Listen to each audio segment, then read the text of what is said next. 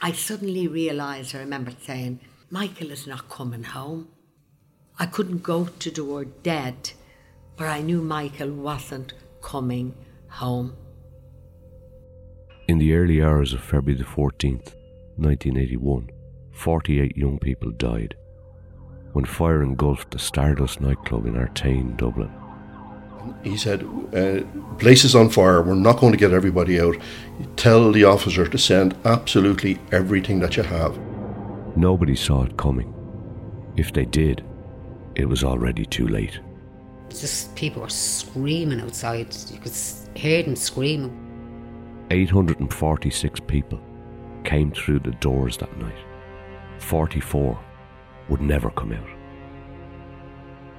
Four more died in hospital. It was one of Ireland's most catastrophic tragedies. And then everything went black.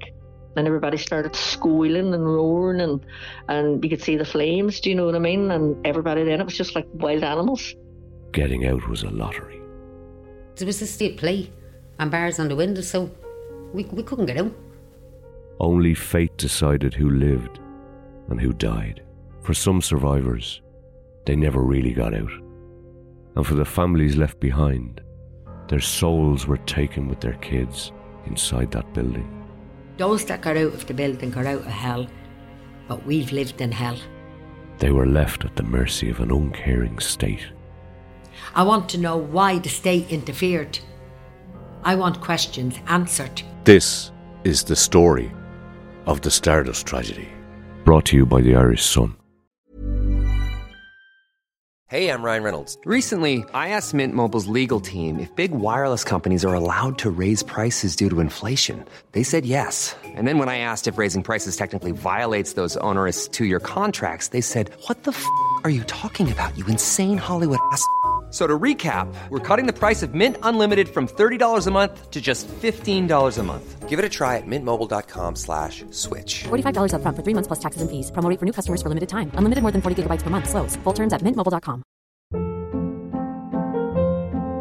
Hold up. What was that? Boring. No flavor. That was as bad as those leftovers you ate all week. Keke Palmer here, and it's time to say hello to something fresh and guilt-free. Hello Fresh. Jazz up dinner with pecan-crusted chicken or garlic butter shrimp scampi. Now that's music to my mouth. Hello Fresh. Let's get this dinner party started. Discover all the delicious possibilities at hellofresh.com.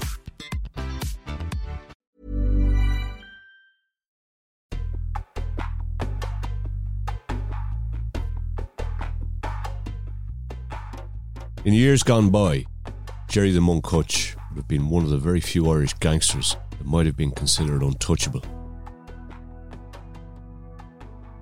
Such was his reputation, he was able to live in relative security. Godfather like figure, no one dared to anger. Not just that, because he wasn't directly involved in the drugs game, he didn't get in trouble with other criminal gangs. But by the time Gary, his nephew, was taken down by the Kinahans, things had changed. We were entering into a brand new era of Irish gangland. And Jerry Hutch knew this. Three months on from Gary's murder, the monk was living in Lanzarote. He'd settled down there in the latter years of his career. Jerry Hutch had a long association with Lanzarote, had an apartment there, and was, was quite well known uh, in the Lanzarote area. And around the winter of 2015, Jerry had been staying there. The family were still reeling from the death of his nephew Gary, particularly Patsy, Gary's dad, Jerry's brother. In the three months since the poolside shooting, Del Boy, Patsy's middle child, survived two vicious assaults in Mountjoy. Another clear warning from the Kinahan gang. Although they tried not to show it, the whole family was worried. But at least in Lanzarote, Jerry was far away from the troubles brewing back in Dublin 1. Obviously, he felt safer there in that island. You know, things were very tense at that stage with the Kinahan cartel. On New Year's Eve 2015, Jerry and his wife Patricia were out for a meal in Puerto del Carmen. It was a busy night as revelers awaited to count down the new year. The bar was one he frequented regularly and would know many of the regulars there. He always took precautions, you know, he was very security conscious. He obviously was aware of, of the threat posed to him by the, the Kinahan cartel. As a round of drinks were coming to the table, Jerry noticed two couples entered the bar. He took a second glance as he recognised one of the faces. Eamon Cumberton, a young man from Mountjoy Street in Dublin 1, a Hutch heartland. But it was well known Cumberton's loyalty lay with another Dublin crime family. After a couple of minutes, the two couples finished their drinks and left the bar in a hurry. It was an oddly quick visit. And immediately his instincts kicked in, his survival instincts came to the fore. Without rushing, Jerry got up from his seat and made a beeline to the side door and led out to one of the island's back streets. A waiter noticed he left without picking up his tab. An unusual move for a man who knew the owners and their staff. No less than two minutes later, Cumberton and his male associate re entered the bar.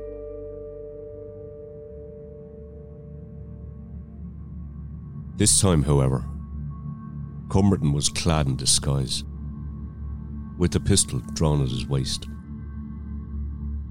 Where is he? He shouted across the room. With the monk nowhere in sight, the two men quickly realised he'd scarpered. Both disappeared into the night. That night was an eye opener for the once untouchable Godfather. Gary Hutch's death had changed the playing field.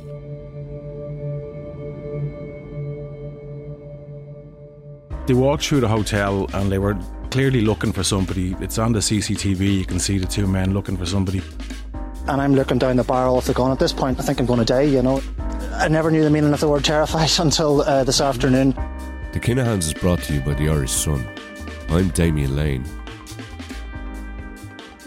If you liked what you've heard so far, please leave us a review on your podcast app. It only takes a second. Episode 5 The Regency. By the beginning of 2016, Macklin's gym in Marbella was beginning to flourish in the boxing world. Daniel Kinahan's pet project had developed well in the three years since it was established. So much so that in October 2015, the gym had a world champion in its ranks. Matthew Macklin, Daniel Kinahan's business partner, spent all of January 2016 preparing fighters for a headline event taking place in Dublin, February the 6th. Clash of the Clans, a European light heavyweight bout between Irish boxer Jamie Kavanagh and a nippy Portuguese veteran by the name of Antonio João Bento. It wasn't quite a rumble in the jungle. It wasn't quite filling Croke Park, but a sellout at Dublin's National Stadium had shown some level of progress for the new kids on the block. As usual, the Saturday night fight would be preceded by a Friday afternoon weigh in. This would take place in the Regency Hotel. Irish Sun's Michael Doyle. There was a number of boxers involved, and members of the Kinahan cartel were present. Daniel Kinahan was there, along with um, some other associates David Byrne, Sean McGovern. It was a busy weekend for the hotel. Ireland were hosting Wales and the Six Nations, so a mixture of boxing people, sports fans, and regular guests floated around. It was a normal day in Dublin City. Right up until it wasn't.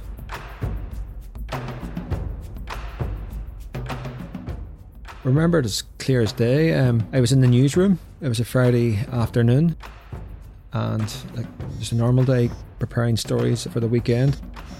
Little did they know what stories I would be writing for uh, the weekend's edition, and just the, the news just came through. Back at the hotel, a silver Ford Transit van approached the entrance to the Regency's car park. As it pulled in off the main road, it drove down past a row of shops and headed towards the rear of the site.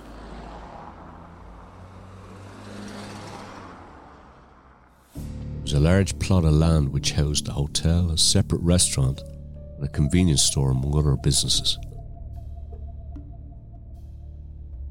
It was 2.25 in the afternoon. And the boxing weigh-ins had been ongoing for about 20 minutes at this stage.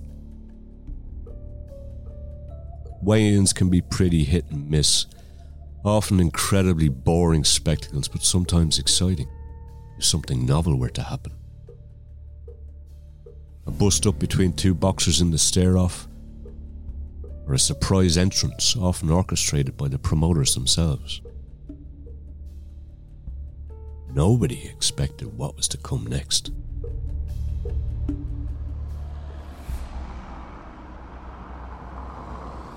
Outside, the Ford van continued down the hotel's long entrance road before coming to a stop, 20 metres beyond the lobby doors.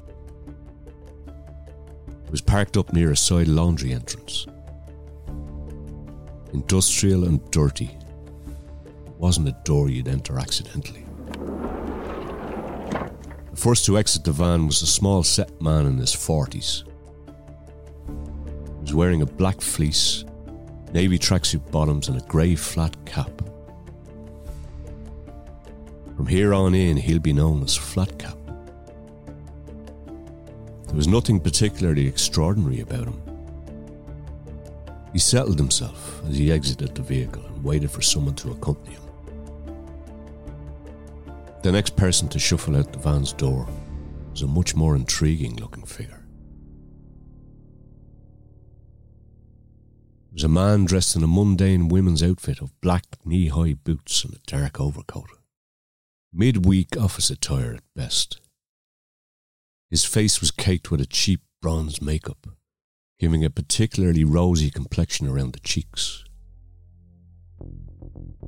It was hard to tell at first glance, but the obvious giveaway was the brown shoulder length wig and the obvious masculine strut. The pair gave each other a nod before quickly heading through the laundry exit door. They walked through the hotel and they were clearly looking for somebody. It's on the CCTV, you can see the two men looking for somebody. The weigh in was taking place in the Regency suite, a large function room towards the back of the hotel. Inside, a small stage was erected with Clash of the Clans and MGM branding. There was a large audience and many journalists. Irish boxer Gary McSweeney was dressed in a pair of Superman underpants, and he was getting weighed in by Mel Crystal, an official from Boxing Ireland. The audience whooped as rock music played out across the hotel's PA system.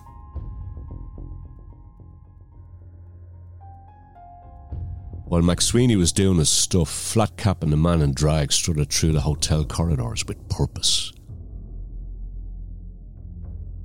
It was only a short distance to their destination, but they knew exactly where to go. Inside, McSweeney had just stepped off the scales.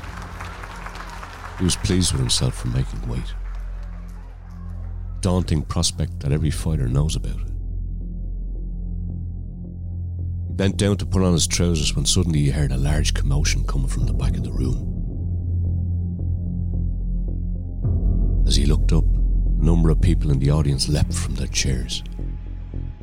Flatcap and the man in the wig were at the back of the room, both brandishing pistols.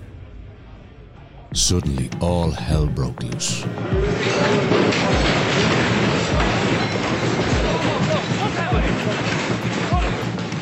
It's at that stage when there's sheer chaos, sheer panic. Much of the audience flooded through a number of emergency exits into a laneway at the back of the hotel. With pandemonium.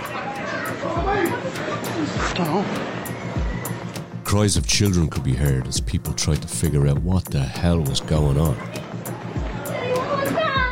What the fuck is going on?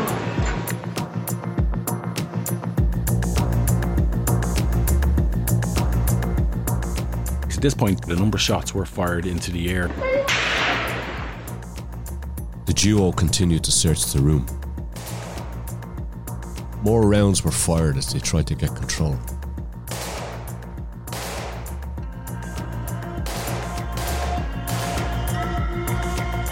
They obviously they were looking for one individual, Daniel Kinahan.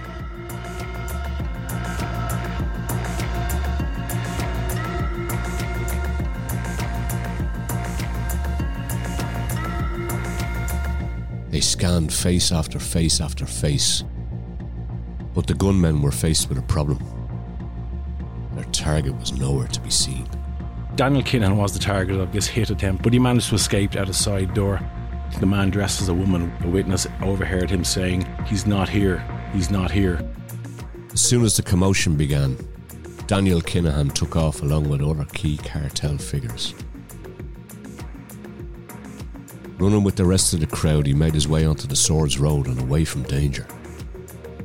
He didn't wait around to see what happened next. Guests and spectators alike were coming to realise they were caught up in a serious incident. But things had only just begun.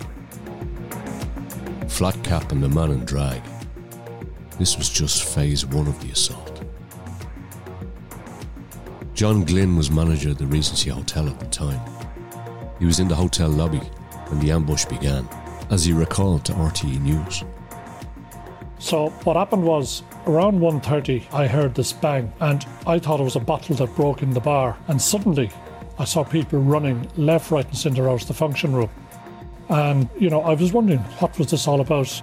So at that I then noticed three men dressed as Gardaí coming in the front door. Now, they were fully Gardaí uniformed, hmm. and the first thing that hit my mind was here's three guards coming in maybe hmm. for a bit of lunch. I actually was about to approach them to see were they okay. Then I spotted the arms. Now we're in a different world altogether. Kevin McAnina was a BBC boxing journalist in attendance. He'd slipped out of the weigh in and headed towards the hotel's front entrance moments before the ambush took place. He recalled his experience to RTE back in 2016. I was actually just on my way out of the function room that the weigh-in was in, and I was walking through the corridor, and I just got into the lobby, and people were filing out. And I noticed panic. People started running and pushing and shoving. I didn't know what was going on. I thought maybe a fist fight had broken out behind them, and I actually looked at the receptionist and I said, "What's going on?" As a wave of people ran through the lobby and out the doors at the front entrance, the men in Garda uniform walked towards the crowd in the direction of the weighing room. Briefly, panic began to subside. As guests were relieved to see the Gardaí had arrived on the scene.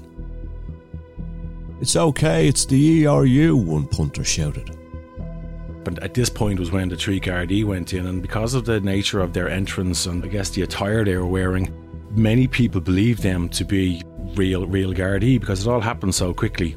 People weren't didn't have time to look at the fact that they were wearing runners or the fact that they were armed with guns. The Gardaí wouldn't ordinarily be armed, so that caused enough confusion. People stopped, and people were asking them, "Where do we go? What happens next?" And that kind of added to the confusion of the whole of the whole incident.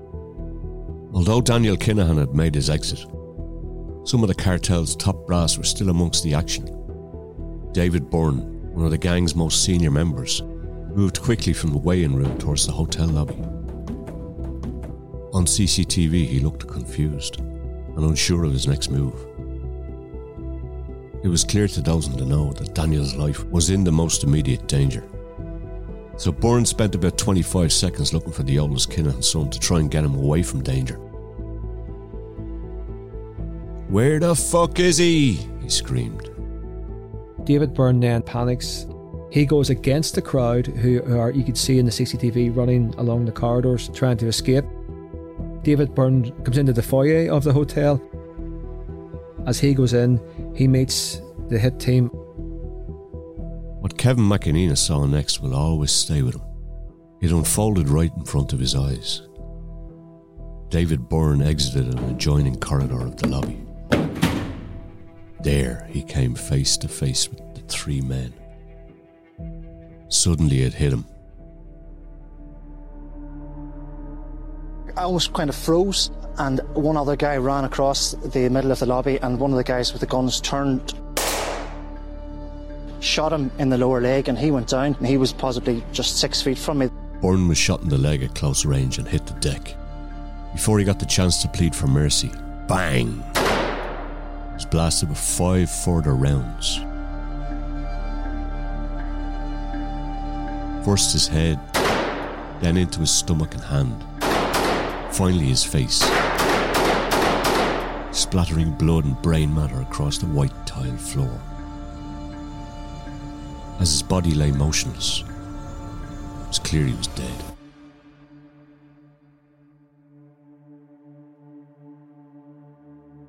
As Byrne was being executed, McEnena jumped behind the reception desk for cover. One of the gunmen followed his movements and jumped up on top of the marble counter. The journalist cowered behind the desk as a Kalashnikov was pointed straight down at him. And I'm looking down the barrel of the gun. At this point, I think I'm going to die, you know. I never knew the meaning of the word terrified until uh, this afternoon. And I just shouted, Don't shoot, don't shoot. I think I actually said I'm innocent in the middle of this. And he left again then. And uh, I stayed hiding down there for about a minute or so before I scuttled off in the back room. Even when they shoot David Byrne, that they still run along the, the corridors, they still go into an area where people are eating food. You, know, you can see them running around and just even looking up and downstairs, just stalking uh, to trying to find Daniel Kinahan.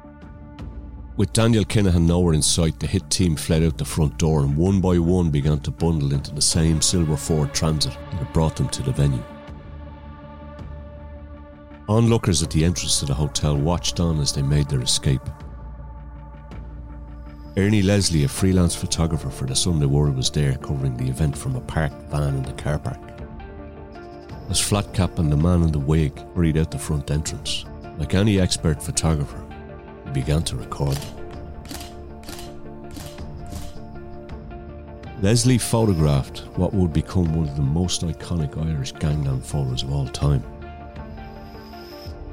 A full length picture of Flatcap and the man in drag waving guns. An invaluable piece of evidence for future investigators. Panic stricken guests tried desperately to piece together what had just happened. As the pool of blood grew and grew in the reception lobby. David Byrne wasn't the only casualty. Two other Kinahan associates had also been hit with stray bullets. Sean McGovern tended to his wounded leg. As Aaron Bulger screamed in agony, as a close friend put pressure on his injured stomach.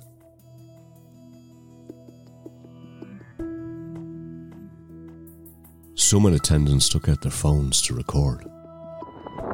Fuck me, hey, there's no way near Gareth. There, look, there, there's man. Yeah.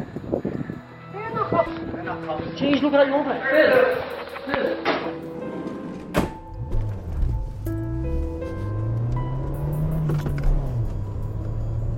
As the getaway driver took off, they headed towards the back gates of the hotel,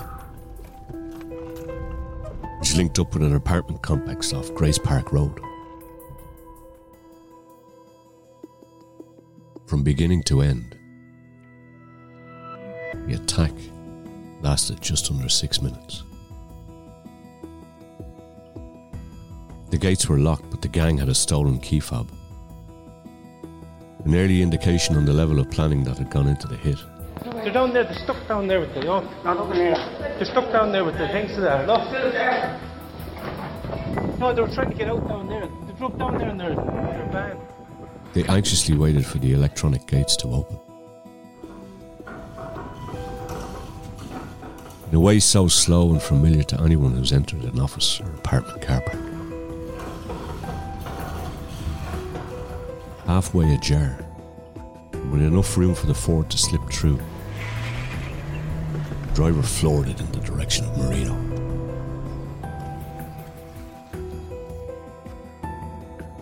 There, in the Charlemont estate, beside St. Vincent's GAA Club, six cars awaited the men. Each member of the team got out of the van before one set it on fire. The hit squad then entered their awaiting vehicles and made their final getaway.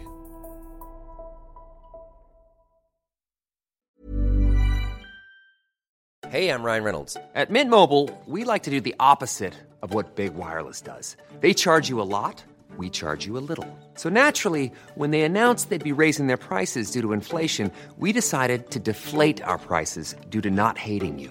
That's right. We're cutting the price of Mint Unlimited from $30 a month to just $15 a month. Give it a try at mintmobile.com slash switch. $45 upfront for three months plus taxes and fees. Promo rate for new customers for limited time. Unlimited more than 40 gigabytes per month. Slows. Full terms at mintmobile.com.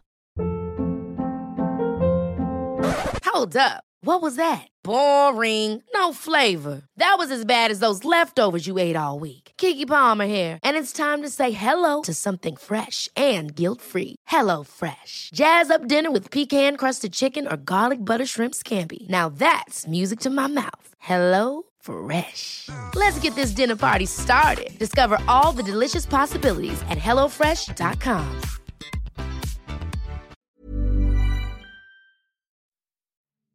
Within minutes of the attack, word started to circulate that something big had gone down in the Regency.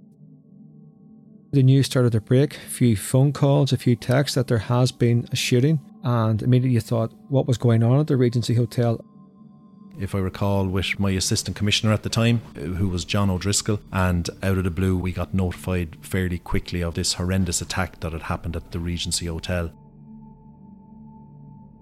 The first thing that would strike anyone, whether you were a, member of the Garda Síochána or not, was the unprecedented nature of the event in the location where it had taken place and the nature of the firearms involved. I was at a conference on a murder just finished, and somebody rang me to tell me what had happened in the Regency. So I quickly went there and saw the scene. You, you think it's an exaggeration till you see the CCTV. And you see this well armed, well disciplined group of people coming in with Kalashnikovs and you realize at that stage things will never be the same again. This is this is a milestone. Within minutes, Guardian journalists were at the scene. There was an outpouring of grief from those who knew the deceased David Byrne. Liam Byrne, David's brother, was visibly distraught as he tried to come to terms with what had just taken place. Another witness was vomiting against a wall, while Liam Rowe screamed with rage at any cops trying to get information from the Kinahan gang members who remained at the scene. Freddie Thompson, a close cousin of both the Byrnes was informed by phone. Unfortunately, there was a man dead at the scene, but what was most worrying was the group of people who managed to do what that they executed this act. And they had the firepower to do it. And they had the nerve to do it.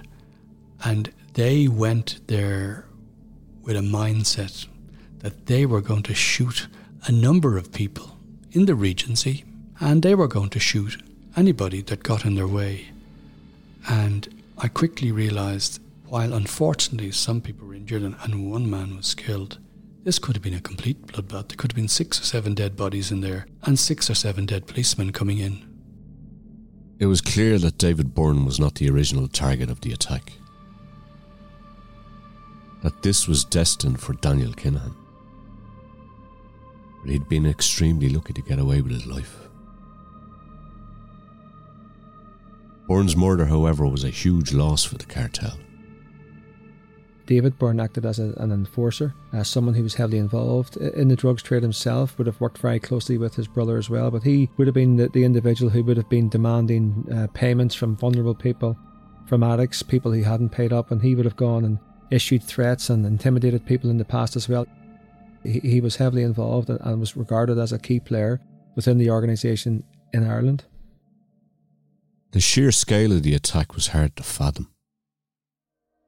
It was carried out in multiple phases. The squad had stolen a key fob to enable their getaway. They were dressed in full emergency response unit disguises. This had been weeks or even months in planning. These people realised that the guards hadn't adequate resources to deal with them. And they were aware of that, they had done the research, and this emboldened them to do what they did. And it was it's not just an attack on the Regency and on the individuals in there. This is an attack on the state. What would happen if these people turned up at a Garda station? What would happen if they turned up at a shopping centre? The hit squad had a huge problem on their hands. In the end, the Regency attack was a botched hit. Daniel Kinahan was very much alive. John Mooney, security correspondent with the Sunday Times, believes that for all the gang's intricate planning and organisation, their execution on the day was a disaster. I think when you think about the Regency, like labour this point, that this wasn't really a master crime that was carried out in a competent way. The person they sought to kill escaped. Those involved decided to do this in a display of bravado and what they thought was strength. That didn't really work out for them. They were all compromised very quickly. This was a landmark moment in Irish crime. The Gardaí had no other option but to invest every possible resource to bring the attackers to justice. And then, when the dust settled a bit, I kind of couldn't help but think that this was the most idiotic type of operation that had possibly been devised ever. For the simple reason is is that governments and police forces can be slow to act, but there are events that force their hand. And when a government decides to take on a criminal organisation, there's only going to be one winner. These people had overstepped the mark. It was just like with Veronica Guerin. What happens is people they get emboldened, they get arrogant, they think people think they're untouchable, people think they can think up these plans and go and execute them, and sometimes they can. But it is very important that they realise there's a consequence. That you can't get away with that in a civilised society. Ireland was now being put on the international scene and being highlighted as a country where this level of organised crime could happen midday in a packed hotel. And we realised at that stage, you know, this is a warlike situation. This is, we mean business, and we're running around with Kalashnikovs in the streets of Dublin. It didn't take long before questions were being asked as to how exactly all this could have happened. Since the day of Gary Hutch's murder, a retaliation attack was thought to have been extremely likely. Daniel Kinahan's track record for being present at MGM events had surely made the Regency weigh in a high risk public event. How was it that members of the press were in attendance, yet there were no police there? The Gardaí had difficult questions to answer. John O'Driscoll is former Assistant Commissioner. Well, of course, on any given day, including today, there are members of organised crime groups positioned throughout the city, the state, and at a wider level throughout Europe. And it is an impossibility to be at every location where those people are. If there had been evidence in advance that the event that took place was being planned, we certainly would have been there. The journalists were not there because they had that information, they were there simply because it was a way in at which members of an organised crime group would attend. The ideal situation would have been that we would have had a greater level of uh, intelligence in advance, but we're not always there when murder takes place, and on that occasion, unfortunately, we weren't. Since 2016, the Gardaí have told this line that it's impossible for them to have a presence every time gangsters meet up. It is something they still face criticism for. After all, this wasn't just any cardboard gangster. It was the Kinahan gang. Right when things were beginning to boil over.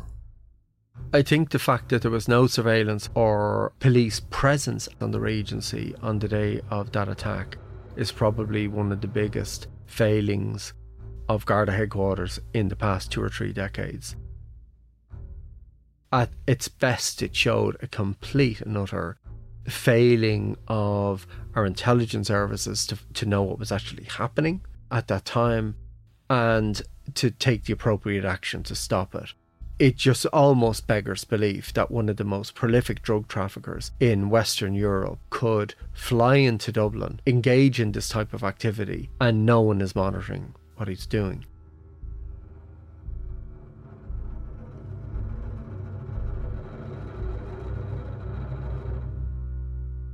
I've often wondered, I, I, really, really have wondered, whether there was a surveillance team there watching what happened and they just didn't disclose their presence afterwards. I've often wondered is that a possibility?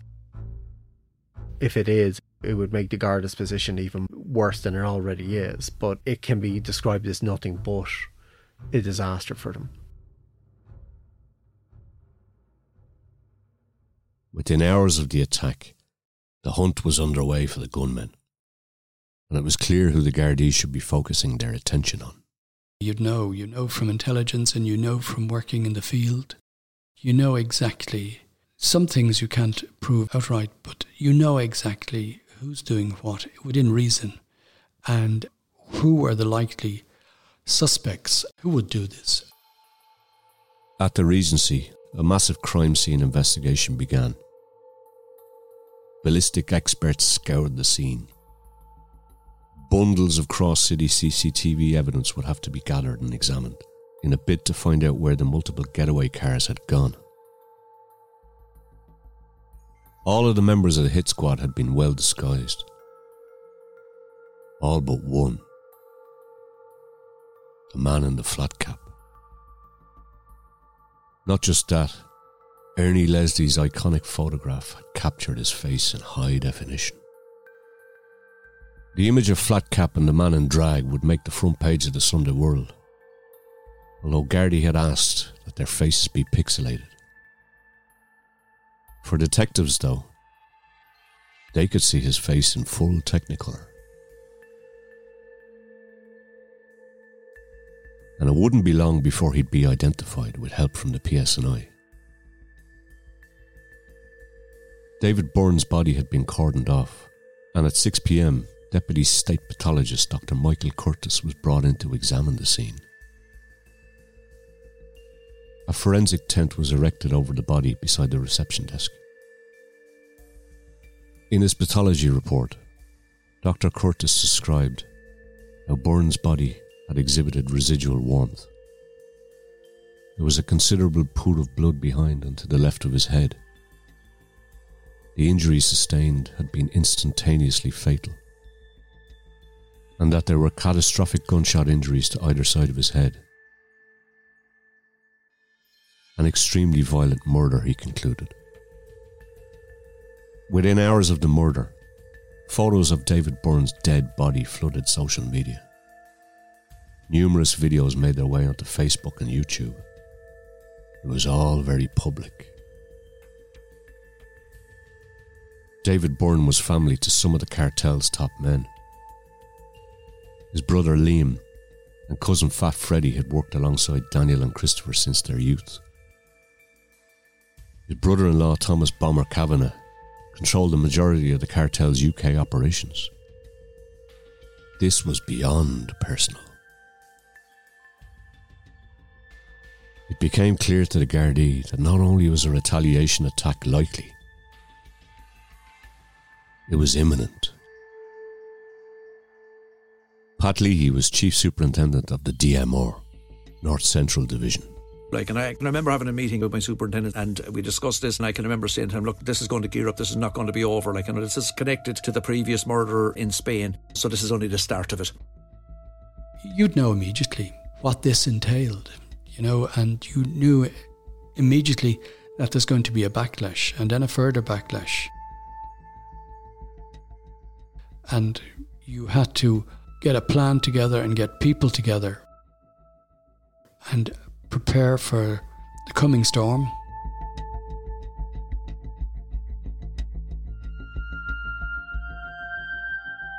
What I was surprised at was how quickly the response came.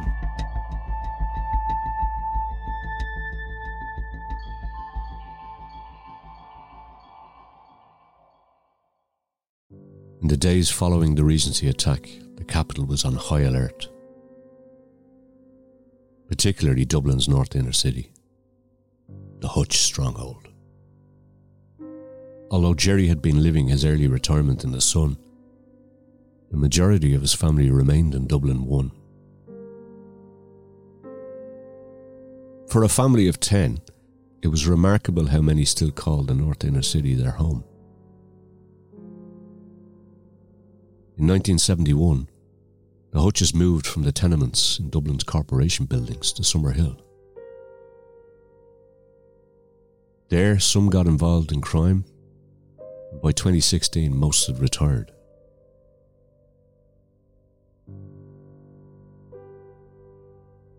Patsy Hutch, Gary's dad, lived on Champions Avenue. It had been three days since the Regency shooting had taken place. Tensions were so high, a decision had been made to have Gardaí stationed outside his house. A 24 hour patrol, one that has stayed present till this very day. John Hutch, Gerry's older brother, lived on Drummondley Avenue just off the North Circular Road until he passed away in an accident in 2022. The family also had a younger brother, Derek, who took his own life in February 2009.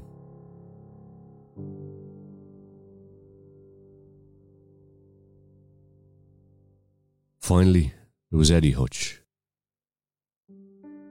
or Neddy as he was affectionately known. Neddy lived on Poplar Row in a small flat with his second wife.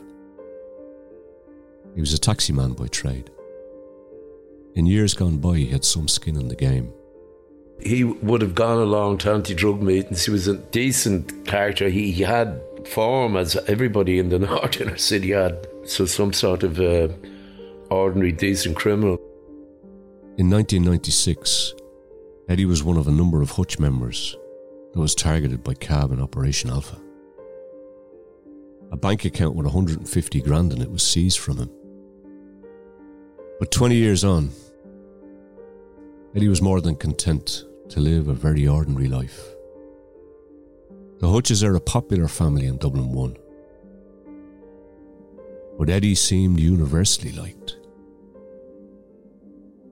It was hard to find a person who had a bad word to say against him.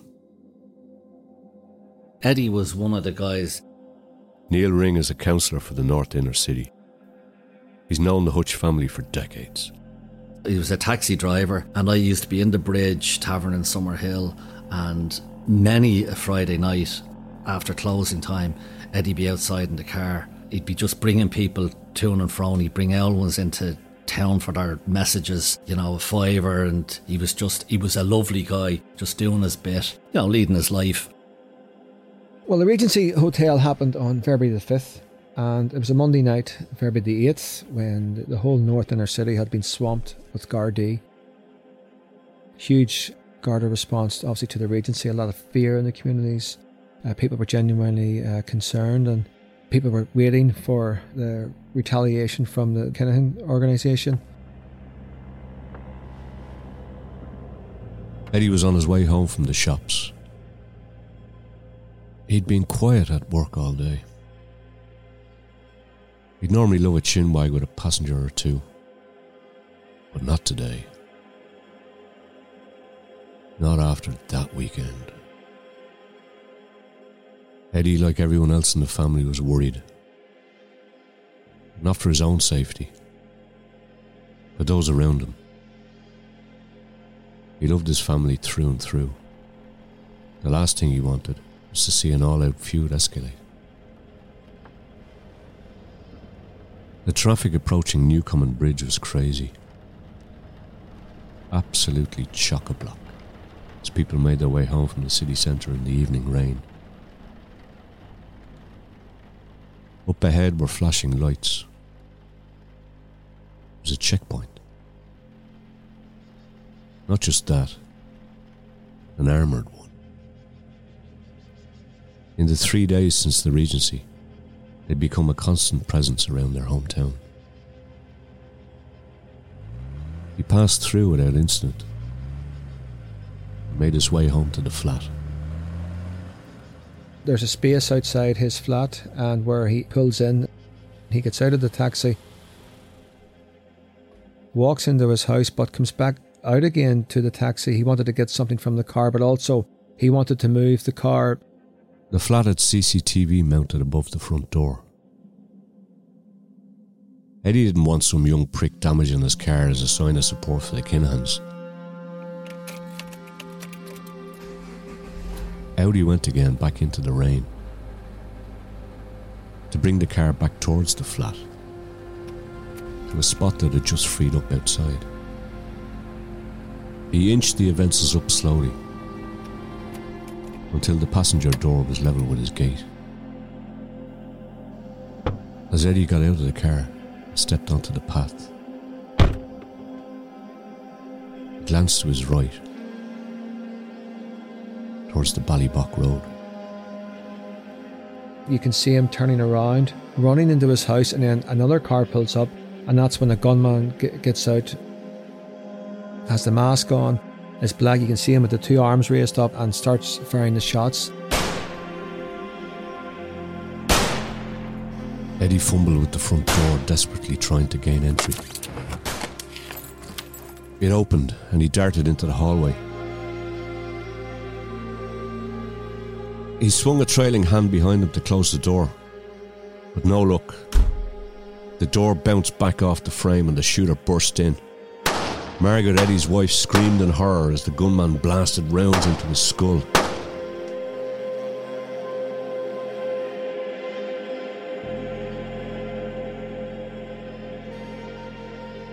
She collapsed on the ground to comfort him as the gunmen made their getaway.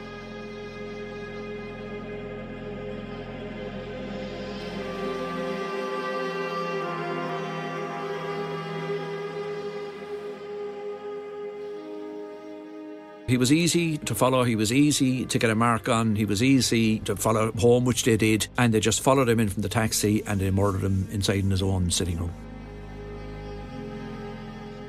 We were out having a pint somewhere and we heard it, and I remember going by that way, and it was just like, it was surreal.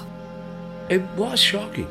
It was like anybody could become a target who was associated with Gerard Hutch. The impact from Eddie, or Ned as we used to call him, was absolutely like more than the Regency, more than Gary. This was somebody, one of our own in inverted commas, a guy just going about his business. Everybody knew him. A lovely guy, and that was a real, I don't say a wake up call, but it was a real shock to the system that it got to that level within the community. That was someone's neighbour, someone's friend, someone's drinking buddy, someone's customer, you know, it was just, it was very impactful around the area.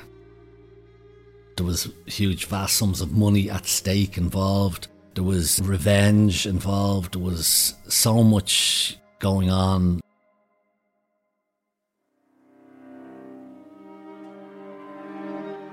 But in the end, with Eddie, there was a huge sympathy.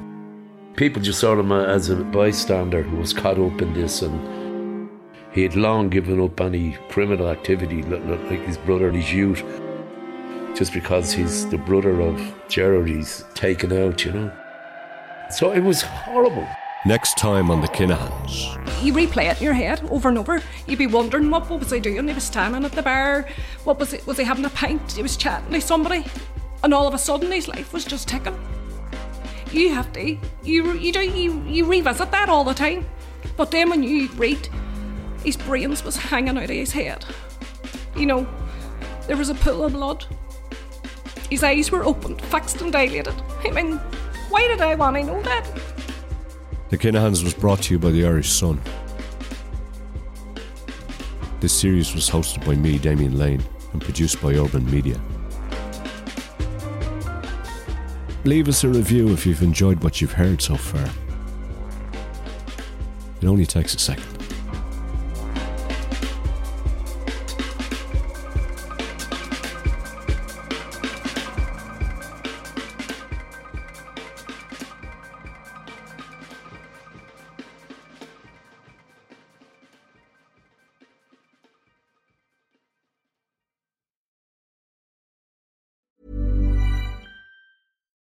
Hi, I'm Daniel, founder of Pretty Litter. Cats and cat owners deserve better than any old fashioned litter. That's why I teamed up with scientists and veterinarians to create Pretty Litter. Its innovative crystal formula has superior odor control and weighs up to 80% less than clay litter. Pretty Litter even monitors health by changing colors to help detect early signs of potential illness. It's the world's smartest kitty litter. Go to prettylitter.com and use code ACAST for 20% off your first order and a free cat toy. Terms and conditions apply. See site for details. Hold up. What was that? Boring. No flavor. That was as bad as those leftovers you ate all week. Keke Palmer here, and it's time to say hello to something fresh and guilt-free. Hello Fresh. Jazz up dinner with pecan-crusted chicken or garlic butter shrimp scampi. Now that's music to my mouth. Hello Fresh. Let's get this dinner party started. Discover all the delicious possibilities at hellofresh.com.